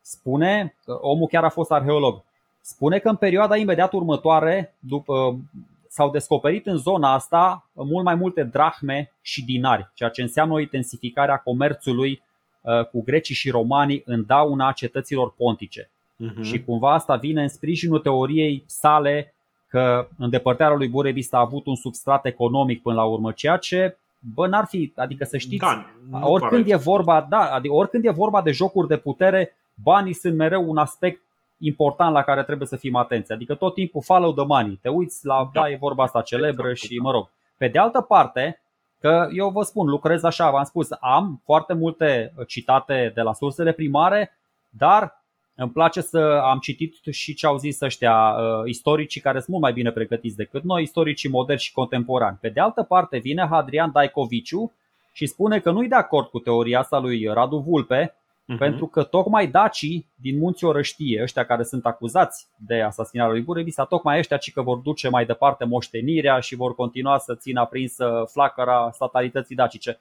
El folosește un limbaj din ăsta mai, mai de lemn și nu sunt, adică nu sună neapărat convingător la faza asta, dar îi contrazice și teza aia cu denarii pe partea numismatică și spune că de fapt denarii romani pătrund în Dacia uh, în număr mare, nu atunci, după moartea lui Burebista, ci cu 50 de ani, 100 de ani mai devreme. Deci argumentul ăsta Ceea ce ar, ar avea un pic mai mult sens. Are un pic mai mult sens, da, așa spun. Eu, eu îți spun, eu merg totuși pe varianta lui Radu Vulpe, dar nu din punctul ăsta de vedere. Adică uh, gândește-te că Burebista avea o vârstă. Adică nu se mai mișca la fel de repede, nu era la fel de agil ca în tinerețe, da? Așa că poate cei din anturajul uh, din, din anturajul lui apropiat au zis, bă, gata, ai, Adică, hai, I-au pus mai, mai... Adică și a căzut de acolo, de la înălțime, cam... din vârful Cogaia. Tocmai, asta zic, dar mai ții minte cum l-a ajutat și Caligula pe Tiberius. Adică nu trebuie neapărat să fie cu, cu vărsare de sânge. Bă, se, se poate muri și dacă sângele rămâne în interior. Adică nu e nicio problemă. Știi? Mai o pernă pe față, mai o strangulare. Dar bă, hai să spun o chestie, că eu sunt atât de tolomac, deci descoper chestii tot timpul. Așa. Primul citat, știi citatul ăla cel mai celebru al lui Iordanes când vine Vine Burebista pe tron când la putere la Roma se află Sula. Sula e celebru ăla. Da. Dar de fapt citatul sună așa. Pe când domnea peste geți Burebista a venit în geția de Ceneu, în Da. timp ce la Roma puterea o avea Sula. Și exact așa sună, adică Burebista luându-l pe lângă el pe Deceneu i-a dat puterea aproape regală, nu știu ce. Deci ce înseamnă asta? Că e Că posibil Deceneu- ca Burebista să fi fost deja Da, rege. exact, exact și asta corect. E, e posibil ca Burebista să fi fost deja rege foarte bine, dar e posibil ca și Deceneu să fi fost foarte bătrân când a murit Burebista. Uh, Adică da, dacă, da, dacă el a venit da. pe vremea lui Sula, ăsta au trecut deja 40 de ani până în anul 44 și atunci, pentru că o să vedeți, vine Iordanes mai încolo cu un pomelnic din ăsta în care ne spune și cine urmează după Deceneu și cine Comodicus. urmează după, exact, și cine urmează după, deci zici așa, Ai, după moarte, Așa, zi, spune, spune, spune Ah. tu, te rog. ok, Că vreau După să moartea, știu da, să vă uh, Iordanes 1273. Băi, eu mi-am și notat, v-am spus, dacă vreți vă dau toate referințele foarte fain, adică să nu vă mai Mhm. chinuiți și voi, m-am chinuit eu destul. Uh, După moartea lui Deceneu l-au socotit demn de aceeași venerație pe Comosicus, fiindcă era la fel de învățat. Pentru pregătirea lui era socotit și rege și prim preot și judecător în justiția supremă și la la la. Da, vorbeam episodul trecut, mai țineți minte de o incipientă separație în stat, o, o separație a puterilor în stat la Roma. Nu e cazul aici, Comosicus e toate, adică e și rege, e și preot, e și judecător, e, e un cezar dac. Da. Plecând și acesta dintre cele omenești a ocupat scaunul de rege al geților Corilus, care a domnit peste poporul său în Dacia timp de 40 de ani. Vorbesc de Dacia veche pe care se știe că în prezent o stăpânesc neamul egepizilor, deci, din nou, Iordanes, da, el vorbește de niște evenimente care se întâmplau cu 600 de ani în urmă. Și într-un fel arăta Dacia pe vremea lui Burebista și a lui Deceneu și o să vedem că într-un fel arată peste 600 de ani când nici nu prea mai e Dacia acolo, dacă mă întreb pe mine, din păcate. Deci e altceva, e o Dacie veche, Dacie nouă.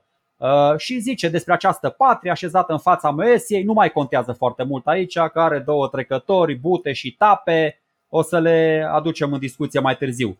Da. Dar uh, fii atent ce spun, că deci Constantin și Hadrian Daikoviciu, deci e foarte tare, du- duc în extremis continuitatea asta între Burebista și Dece, Dece, Dece, Decebal.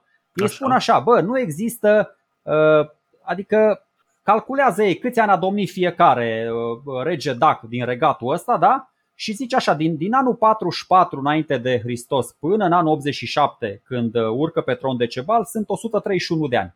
Da. Și patru vine, sunt patru regi. Deceneu, uh, care eu zic că deja era bătrân când a murit Burebista, vine Comosicus, Da. vine Corilus, care ok, a domnit 40 de ani, decent, și Ok. Dorpaneus. Dorpaneus îi zice Iordanes, uh, Orosius îi zice Diurpaneus. O să ajungem la el deocamdată, Mhm. nu e cazul, dar ei spun că doar ăștia patru regi, da, ei spun că nu e deloc un calcul inadmisibil, deși mie mi se pare super tras de păr, și după care, fii atent ce tare, mai citesc și eu acolo și spun S-ar putea însă ca Iordanes să nu fie înregistrat unul sau doi reși mai mărunți din seria urmașilor lui, lui, lui Burebista Bă, serios, mersi Și acum am zici Adică este A. clar că, ok, au fost ăștia meseriașii Deceneu, Comosicu și Corilo și Corilus Dar până la Diurpaneus au mai existat și alții despre care na, nu prea știm și zvoarele literare n-au fost foarte davnice. Deci, văzusem pe aici o teorie aruncată și că e posibil ca uh, Comozicus uh, să, să vină undeva după Cotizo, despre care o să vorbim, deci nu imediat după Deceneu sau poate în același timp cu Deceneu, uh, dar... Uh, uh, Da, da, Comozicus e să complicat vină cu după Cotiso ăla, e Cotizo. complicat cu Cotiso pentru că nu prea poate să se pe suprapună undeva cu pe ăștia. la 9 înainte de Hristos, cam așa. Da, și da, să, da, d- să conducă până la 20, până în anul 29. Și Oh. atunci dacă pui 40 de ani pentru uh, pentru zi care uh, care a urmat uh, Corilus. Corilus, dacă pui 40 de ani uh, pentru Corilus, atunci se face cam anul 69 și deja e cam aici, știi? Că deja anul 69, pf, ce fericire, e ușor să fie Diurpaneus pe acolo, Da, știi? da, da, da, da, da. Uh, e clar, deci foarte, foarte important, nu avem certitudine aici, avem doar informații aruncate și încercăm să le punem cap la cap și alții le-au mai pus cap la cap și le-a dat de fiecare dată altfel, știi cum e, îl montezi prima oară ție iese mitralieră, a doua oară îl montezi iese tank și de fapt tu aveai schema de bicicletă, știi? Uh, cam, uh, cam așa se întâmplă cu, cu toate informațiile astea, știi? Deci trebuie să încercăm cu, cu o pasiune potolită, că tot îți place ție fraza asta, cu o pasiune potolită să, să înțelegem un pic mai bine că nu mă, Dorine, patimile, nu certitudini. Patimile sunt potolite, pasiunea e controlată. Pasiunea e controlată, așa, cu pasiuni controlate atunci. Nu mă, uh, complicația este următoarea. Deși avem astea 4-5 uh, nuclee de putere, da, pol de putere, cum identifică, că și Radu Vulpe și Vasile Pârvan și Constantin și Adrian Daicoviciu cumva identifică aceste uh, patru uniuni de triburi ceva mai închegate dar uh-huh. o să vedeți, noi nu avem izvoare uh, literare, din păcate, decât pentru două. Pentru nucleul din Munții Orăștie, uh-huh. unde ăștia spun că, bă, adică toți arheologii spun că nu s-a, nu s-a înregistrat nicio întrerupere a vieții economice, nu s-a înregistrat niciun semn de, de activitate războinică. De exact, de decădere. Deci ăștia continuă să se dezvolte, să-și mărească suprafața cetăților, crește numărul așezărilor civile, tot felul de chestii. Da, inventarul arheologic e mai bogat și așa mai departe continuitatea e atât de lină încât e destul de dificil pentru arheologi să-și dea seama ce s-a construit pe vremea lui Burebista și ce s-a construit după el. Deci bă, uneori, uneori sunt bune și războaiele la ceva, că ne ajută să mai datăm chestii. Deci ăștia nu-și dau seama ce a fost la Burebista, ce a fost după Burebista. De, deci putem să presupunem că în ciuda faptului că există o imagine fragmentată în momentul în care te uiți dinspre Roma, este posibil ca de fapt uh, societatea uh, din, uh, din arealul dacic să să, să-și trăiască practic momentul de glorie, să-și corect, trăiască practic corect. epoca de aur în care să crească organic, frumos și să, să înceapă să-și facă acele structuri pe care o să le vedem ceva mai închegate la Decebal. De fapt, ăsta este și motivul pentru care cred eu că romanii se simt cu adevărat amenințați de ce se întâmplă la nord de Dunăre și decid să ia uh, cât mai repede, cât mai repede uh, măsuri în legătură cu. Bă, două chestii vreau să spun. Faptul că uh, uh, toți istorici antici uh, dau uh, cumva numărul armatei lui Burebista la 200 de mii, teoretic, asta nu înseamnă că se pot strânge practic 200 de mii. Ce, ce încerc să spun cu chestia asta?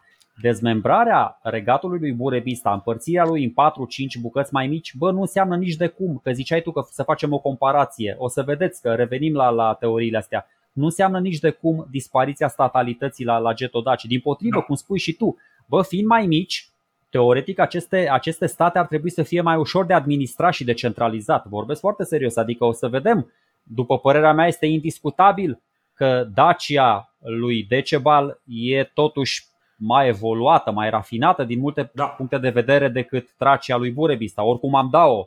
Absolut. Uh, și uh, apropo de chestia asta, deci mai avem, uh, mai avem nucleul ăsta din Dobrogea despre care o să discutăm episodul viitor uh-huh. sau peste două episoade unde o să vedem. Rămân mai multe uniuni de triburi, geți, traci, tot felul de moiesc acolo, tot felul de, de triburi, uh, pentru că avem aici cetățile de, de, la, de la malul mării. Astea o să vedeți imediat își obțin independența în primă instanță uh-huh. pentru că nu au pe cineva mai puternic care să le controleze și după aia o să-și găsească alt stăpân. O să vedem. Avem și izvoare literare aici, slavă Domnului, dar avem două zone unde nu avem decât izvoare arheologice. Avem uh-huh. o mhm. uniune tribală în Mara Mureș, pe teritoriul uh, actualei Slovacii, puțin din Ungaria, puțin din Ucraina, pe acolo, pe care o aduc uh, în discuție istoricii și mai avem o uniune de triburi mai închegată în zona Moldovei, dar aici din nou este e, e multă eterogenitate. O să vedeți că sunt și mai multe triburi pe acolo și a mhm. cincea zonă cumva e cumva asta între Orăștie și Dobrogea, adică e zona Dunării, sudul Moldovei și câmpia Dunării mai mult la nord decât la sud, uh-huh, dar pe acolo mai, mai sunt niște regi, o să încercăm să identificăm când va veni momentul.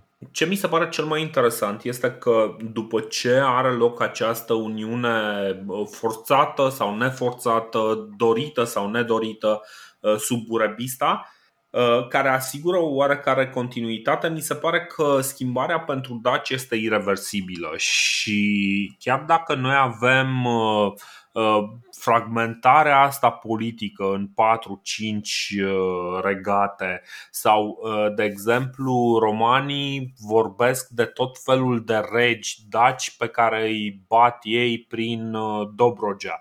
Dar nu putem să ne dăm seama dacă nu cumva este, nu știu cum să spun, este o individualitate, rămâne, rămâne cumva o oarecare individualitate la nivel de oraș mare, știi, la, la nivel de cetate mare, dar în cele din urmă toate astea sunt de fapt unite politic într-o formă sau alta și sunt controlate de practic cel mai puternic din zonă. Uh, toate astea având cumva un mare element uh, uh, un mare element unificator care este instituția religioasă, să zicem. Știi? Deci e, e cum, cumva interesant, adică lucrurile pe care le spune, de exemplu, ce zice în Resgeste Octavian? Zice, ia stai să văd că aveam citatul scris, Uh, el vorbește despre faptele lui, că până la urmă este propriul lui epitaf scris de el însuși și zice așa Triburile panonice, cărora nicio armată a romanilor nu le-a pășit în teritoriu, au fost supuse de Tiberius Nero, atunci fiu vitrec și legatul meu. I-am adus sub suveranitatea Romei și am împins frontiera Iliricumului pe malul Dunării o armată de daci care a trecut la sud de râu a fost sub auspiciile mele învinsă și zdrobită, după care propria, uh, cu propria mea armată am mers dincolo de Dunăre și am convins triburile dacilor să se supună ordinelor poporului roman. Asta e o chestie foarte, uh, foarte ciudată pentru că tu nu. Ok, ori Octavian s-a dus și a avut o campanie contra fiecărei cetățui de astea și uh, a făcut contract cu fiecare, ori a mers la unul și a vorbit cu ăla care este unul singur și ăla i-a garantat că triburile dacile, uh, dacice o să facă pace cu el. Pentru că no. altfel... Octavian nici măcar n-a trecut Dunărea, îți garantez asta, pentru că avem o inscripție în care spune că primul general care trece Dunărea este un tip mult mai târziu, tot pe vremea lui Octavian, paradoxal, dar res geste, bă, res geste Păi e bine. exact ce scrie Pliniu cel bătrân pentru Traian, adică e un panegiric, da, res geste e un panegiric. Bun, uh, dar e, este tot, e, deci până la urmă cineva trece Dunărea. Da? da, dar nu, nu Octavian. Pe, o, nu gândește-te, Mesia, Mesia, nu era, Mesia nu era provincie, Panonia nu era provincie, Adică ăștia nici măcar nu uh, înregimentaseră teritoriile până la Dunăre. Nu știu de ce ar fi uh-huh. trecut Dunărea ca să se bată cu cine. Ok, treceau ăștia, n-au decât. Și o să, o să vă O să vedem care... că sub Marcus Crasus uh, înregimentează deja. Parcă, parcă sub uh, Marcus Crasus fac. Uh, nope, nope, nope, doar, doar, în, doar în, ok, în 9 fac un pic militar și în 15 așa regulamentar, uh, Mesia. Și ah. Panonia în 20. Panonia în 20 uh, era noastră deja. Deci mm-hmm. târziu moare Octavian până când să. Dar eu altceva voiam să spun apropo mm-hmm. de ce se întâmplă când, când moare liderul. Că vedeți ce s-a întâmplat și la Alexandru și la Burebista și de ce totuși tu spuneai Băi, ok, foarte importantă uh, religia și, și liantul ăsta, dar totuși, totuși, sursa autorității, energia care ținea la un loc toate tendințele astea centrifuge din regatul lui Burebista, era Burebista. Adică el asigura totuși nivelul ăsta de omogenitate care, nefiind suficient de ridicat, pe exact ce s-a întâmplat și la, uh, și la Alexandru. Ce treabă aveau uh, egiptenii cu grecii, cu anatolienii, cu persanii, mm-hmm. cu nu știu ce. Păi când a murit Alexandru, ăia nu știau cum să se guverneze singuri, că de aia s-au și bătut cap chiorii și Seleucos cu Ptolemeu, cu Lisimahu, fiecare și-a luat ce a putut pe acolo. Deci mhm. exact așa s-a întâmplat și pe vremea lui Burebista. Uh, eu acum ce să zic, pot să mă gândesc, ți-am spus, nu vreau să monopolizez discuția, sau, dar sunt atât de, e atât de darnic, cu cât ai mai puține informații, cu atât ai mai multe idei, ca să zic așa. Adică, bă, poate, vezi, de ce au scăpat ăștia de Burebista după ce, după ce a murit Cezar? Bă, poate tocmai pentru că fusese asasinat Cezar și teoretic dispăruse amenințarea asta. Câtă vreme a fost amenințarea asta romană la orizont, teoretică, bazilei ăștia au zis, bă, gata, uh, la un semn deschisei calea, da, dacă zice burebista drepți, stăm drepți. Mai Dar interesant. dacă mai interesant. Zi, zi, zi. Uh, și după aia o să-ți dau o teorie alternativă. Ok, dar dacă uh, a dispărut Cezar din peisaj, asta e, bă, din nou, foarte important. Poate nu o să mă credeți, dar în politică, în jocurile astea de culise, să știți că totul are legătură cu, uh, cu banii, cu puterea, cu influența, nu cu onoarea. Bă, n-aveți ce căuta în politică cu scopuri mai înalte, cu chestii nobile, cu principii imaculate, așa cum ar crede cei de la USR, da? care se, se miră mereu de ce sunt lăsați pe din afara șocului politic. Nu serios acum, nu o să intru într-o tiradă din asta, dar și în niciun caz, adică nu, dacă crede lumea că îi susțin pe cei de la PNL sau, sau PSD, e extrem de, de, de, de, de fals. Dar e, suntem într-un moment în care aș vrea să spun niște chestii, adică să, e un arc de timp din ăsta, adică putem să mai facem și chestii din astea. Bă, ești meseriaș, uh-huh. dacă oricât de multe rele ți-ar face ceilalți, nu știu, îți dau afară un om de la sănătate, îți dau afară un om de la justiție. Bă, știi ceva? Pui alt om mai bun. Uh-huh și la justiție și la sănătate de fiecare dată. Și prima dată, și a doua, și a treia oară. Și o să vadă lumea până la urmă, bă, uite, ăsta de la transporturi a făcut în trei ani ceva, ăsta de la sănătate a făcut în trei ani ceva, ăsta de la justiție n-a făcut nimic. Vă spun, justiția e stat în stat, nu se poate face nimic acolo. Eu încă n-am înțeles chestia aia pe vremea când ieșeam în stradă, o înțeleg acum, dar, bă, dacă vrei așa de mult binele țărișoarei, stai bă la, la guvernare și ajută acolo. Nu, că din opoziție nu poți decât să bagi bățul prin gard și nu rezolvi nimic. Dar încă ceva, asculte, acum voi credeți că între mine și Dorin e doar lapte și miere? Adică voi credeți că, că ne înțelegem mereu de minune?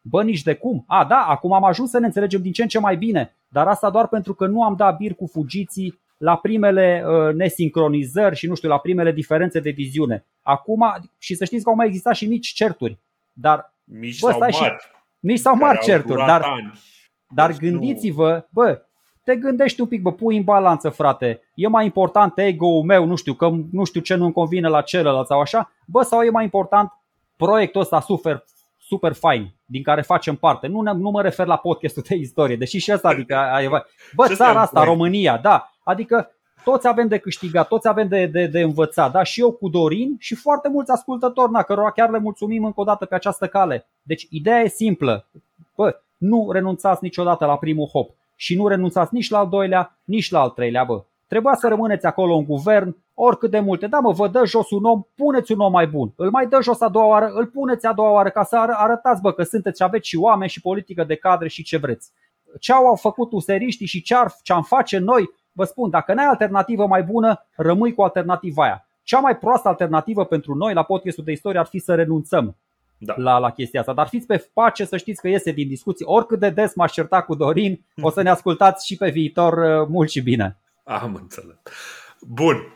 Uh, pentru că am uh, deviat atât de tare, poate că nici nu are sens deja să, să mai intrăm în, uh, într-un subiect nou. Uh, pentru că orice subiect ar dura tot, uh, tot vreo oră, două să, să-l discutăm. Așa că uh, o să tragem câteva concluzii ca să facem de fapt un rezumat a ceea ce am încercat noi împreună să, uh, să punem cap la cap aici. Uh, din punctul meu de vedere și o să trag eu primul concluziile pentru că nu vreau să-i, uh, să dau impresia că vreau să-i suprascriu părerile lui Sergiu.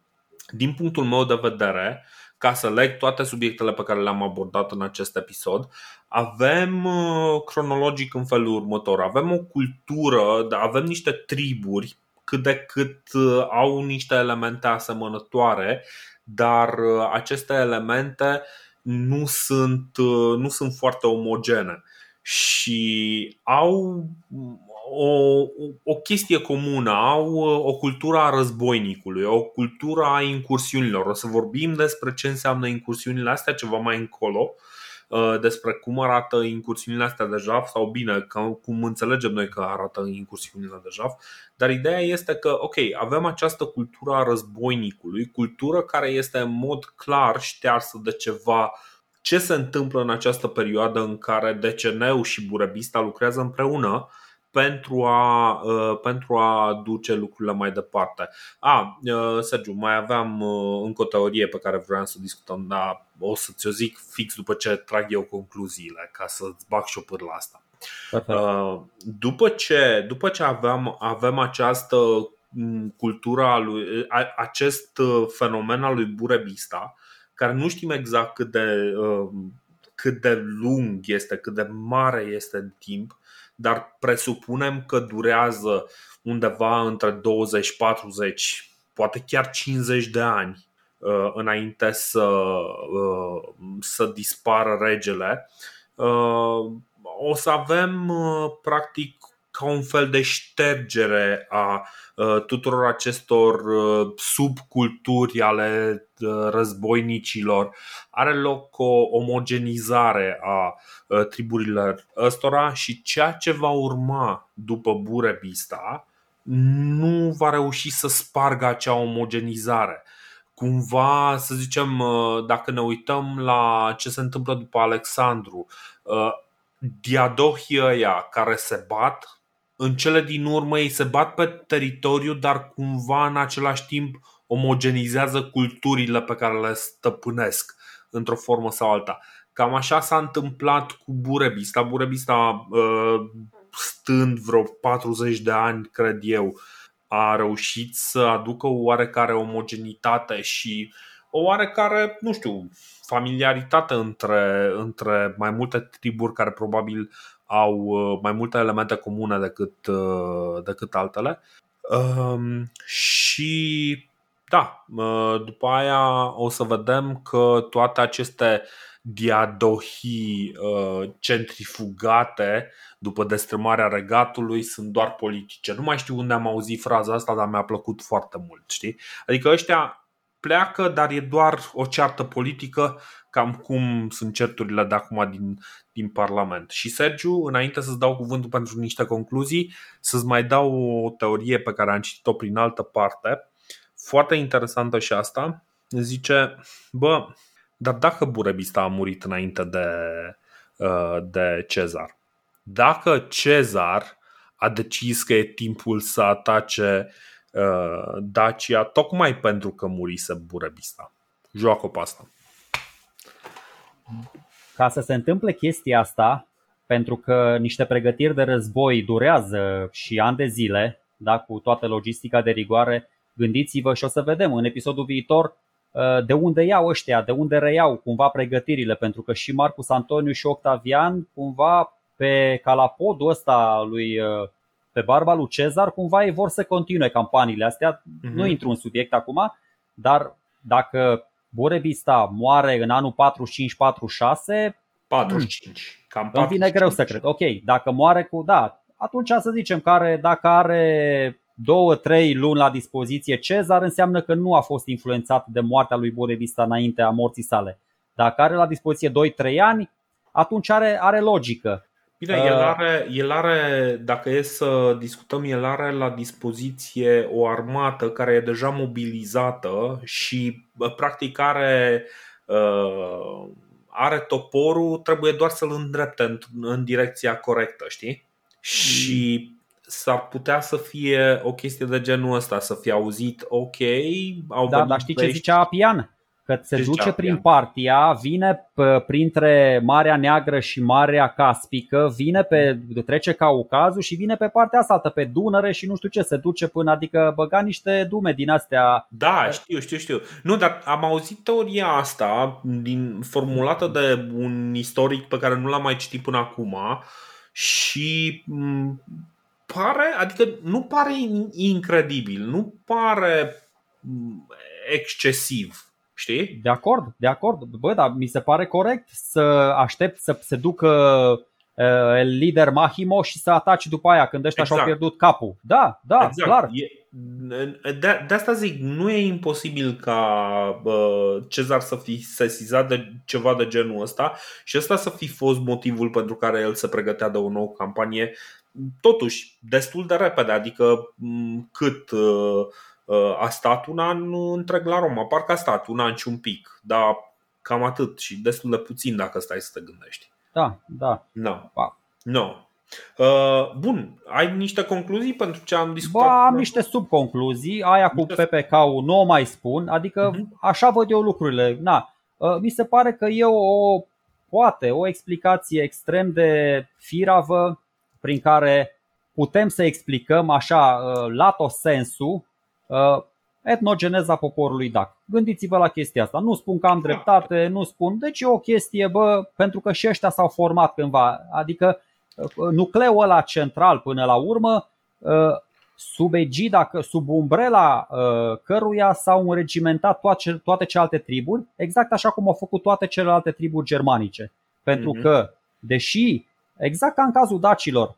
Uh, o să vedeți, sunt multe cazuri în care romanii ne spun și apuli, și besi, și mesi, și, adică uh, ne numesc pe nume, pe numele tribului, exact cum fac și cu germanii, uh-huh. bă, atunci când pornesc un război mare, un război de cucerire, măreț împotriva noastră, atunci o să, o să ne respecte, o să ne spună daci tot timpul. Uh-huh. Uh-huh. Când uh, e un conflict din ăsta micuț, Uh, ne spun așa pe numele mic. Când e un conflict măreț, bă, dacii lui Decebal, o să vedeți, dacii lui Decebal, nu o să spună apulii lui Decebal sau ratacensi sau sensi sau agatârși sau carpi sau nu știu ce. Deci, Bine, da, agatârși și, agatârși teoretic sunt Aia, diferiți și... Exact, sunt mai celtici, sunt în partea elaltă. Și da. boii, Boi, apropo, uite, a, chestia asta, să nu uităm că Burebista de fapt făcuse un fel de purare uh, nu, așa ai zis tu, eu, eu n-am fost niciodată de acord cu... I-a scos pe, pe celți uh, din, uh, din teritoriul lui. Mm, o să vezi că o să mai discutăm de chestii din astea, că vin și romanii și mută, nu știu, 50 de mii, 100 de mii de oameni de la sud de Dunăre, de la nord de Dunăre, dar nu, nu știu cum fac, adică mi se pare un pic așa farfetch chestia asta, nu prea ai cum să explici. Deci asta era, să zicem, la nivel de subconcluzie. În mhm. rest, bă, cel mai fain e să te uiți un piculeț. Deci, bă, învățăm totuși forța liderului. Că uitați, și noi acum în România, poate vă vine greu să credeți sau nu știu, poate observați, bă, avem o, o criză. Liderul nostru e praf. Ne dăm seama că na, președintele nostru, șeful statului, e vai de steaua lui.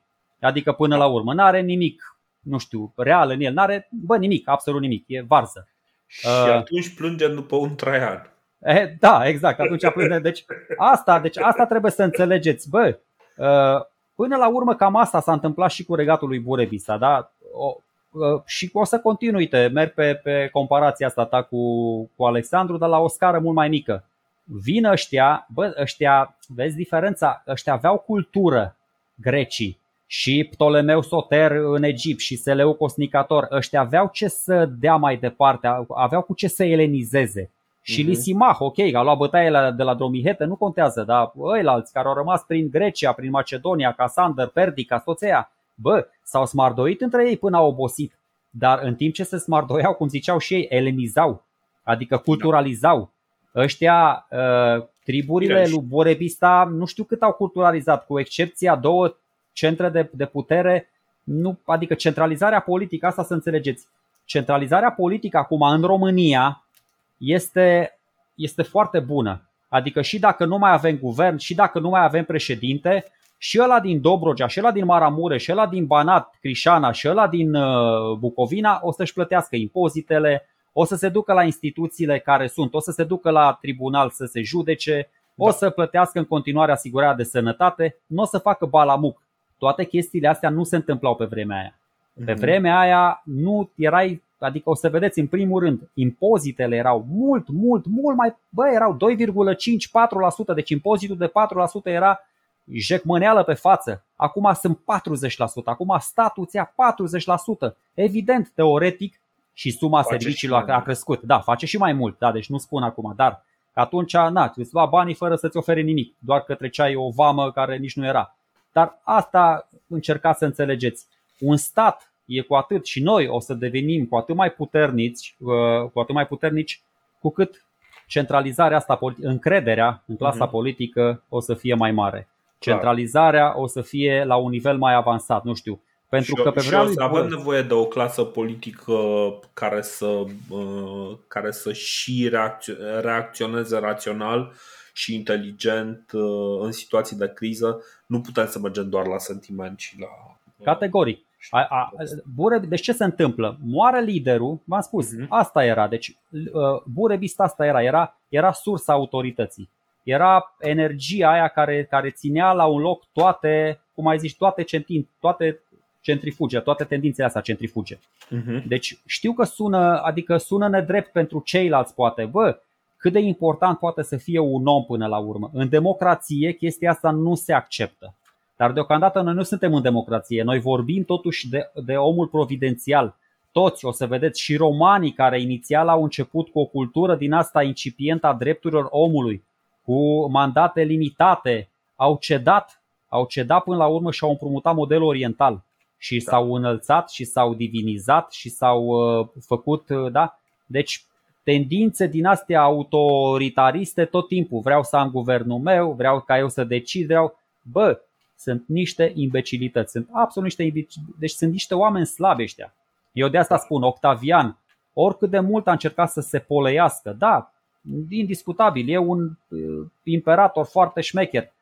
Bă, dar a stricat ceva care ar fi putut să fie mult mai bun. Da, da, da, exact, exact. O chestie, bă, și da. până la urmă, oricât de mult i-aș înjura eu pe, pe useriștii ăștia, pe care i-am și votat până la urmă, uh, că de aia și înjur, că am dreptul, uh, de, bă, sunt bune până la urmă principiile astea la ceva. E, bă, o, o gândire nobilă, cu asta insufli tânăra generație, cu asta educi chestii.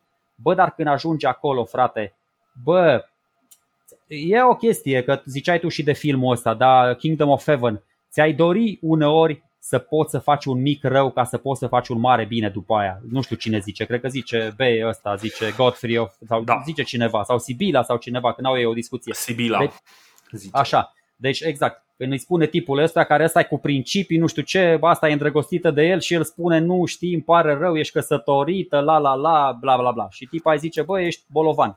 Uh, na, cu alte cuvinte, uh, n-aș vrea totuși să uh, insist cu concluziile pentru că deocamdată nu e nicio concluzie. Romanii și dacii sunt de o parte și cealaltă a Dunării și sunt parte în parte, așa ca la jocul dacii și romanii își dau, își dau bucăți de pe o parte și de pe alta a Dunării. Deocamdată situația este echilibrată, urmăriți-ne pentru mai multe să vedeți exact. pe cine, pe cine pariați. Meciul următor, vedem meciul da. următor.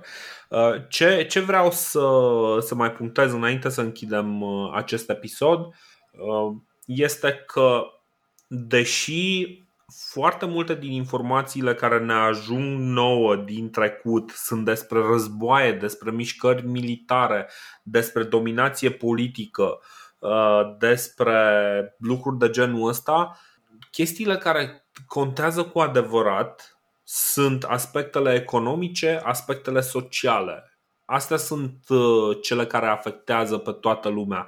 Războaiele sunt temporare, important este ce rămâne în urma lor și ce a fost înaintea lor. Și noi asta încercăm practic să decriptăm acum, dar nu putem să o facem decât prin, uh, prin prisma mișcărilor militare, prin prisma marilor distrugeri, prin prisma uh, marilor pierderi. Că astea sunt informațiile care ne-au ajuns. Mai târziu o să putem să avem uh, niște abordări mai sofisticate. Deocamdată va trebui să ne uităm la cine, cum și de ce se bate. Asta este marele regret, dar sperăm, încercăm de fapt să reamintim de fiecare dată că până la urmă ce contează este partea economică, bunăstarea, felul în care uh, fiecare din, uh, din uh, cei care sunt acolo, din oamenii ajung să trăiască și să își dezvoltă o cultură.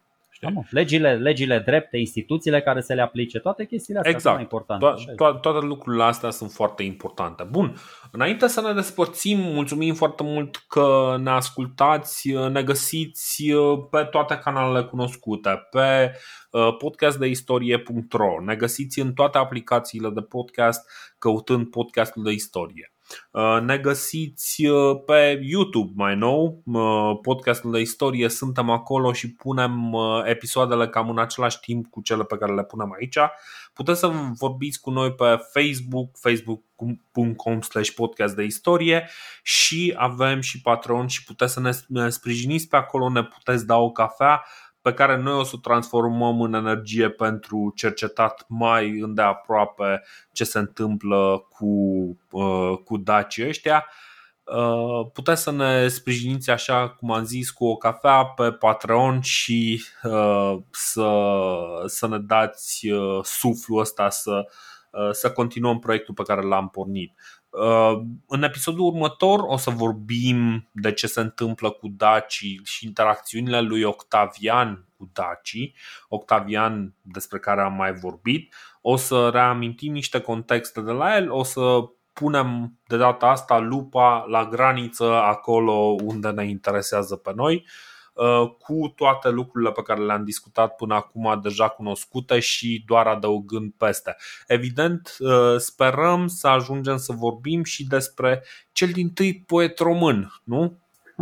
Cine este da. un, uh, un melanj mai bun între roman și uh, Prietene, și te voi lăsa pe tine, deci am cedat nervos, l-am citit azi, deci scrie, e, e, o, e bă, nu știu, e, e un e poet, e cel mai prost, e cel mai prost poet pe care l-am citit. Nu, nu este, este, este un pic uh, greu pentru noi să-l... Bă, elegiile alea, elegiile alea chiar că sunt triste. Tristele alea ale lui Ovidiu sunt triste rău, frate. Bun. Uh, mulțumim mult că ne urmăriți și știu, mai sunteți unii din voi care ne spuneți nu ne place cum vorbiți, uh, nu ne place. Păi, ăștia suntem, știu, e groasnic. Eu, eu sunt cu multe ăuri. Acum l-am auzit pe Sergiu cu multe băuri. Ăștia suntem, așa, așa suntem noi, bă, sper că nu o să vă supărați foarte tare pentru noi, că o să rămânem la fel o să încercăm să facem lucrurile mai bine. Poate, uite, la un moment dat mă gândeam că o să ajungem chiar să facem niște videouri pe bune, dar să vedem, să vedem ce ne aduce viitorul.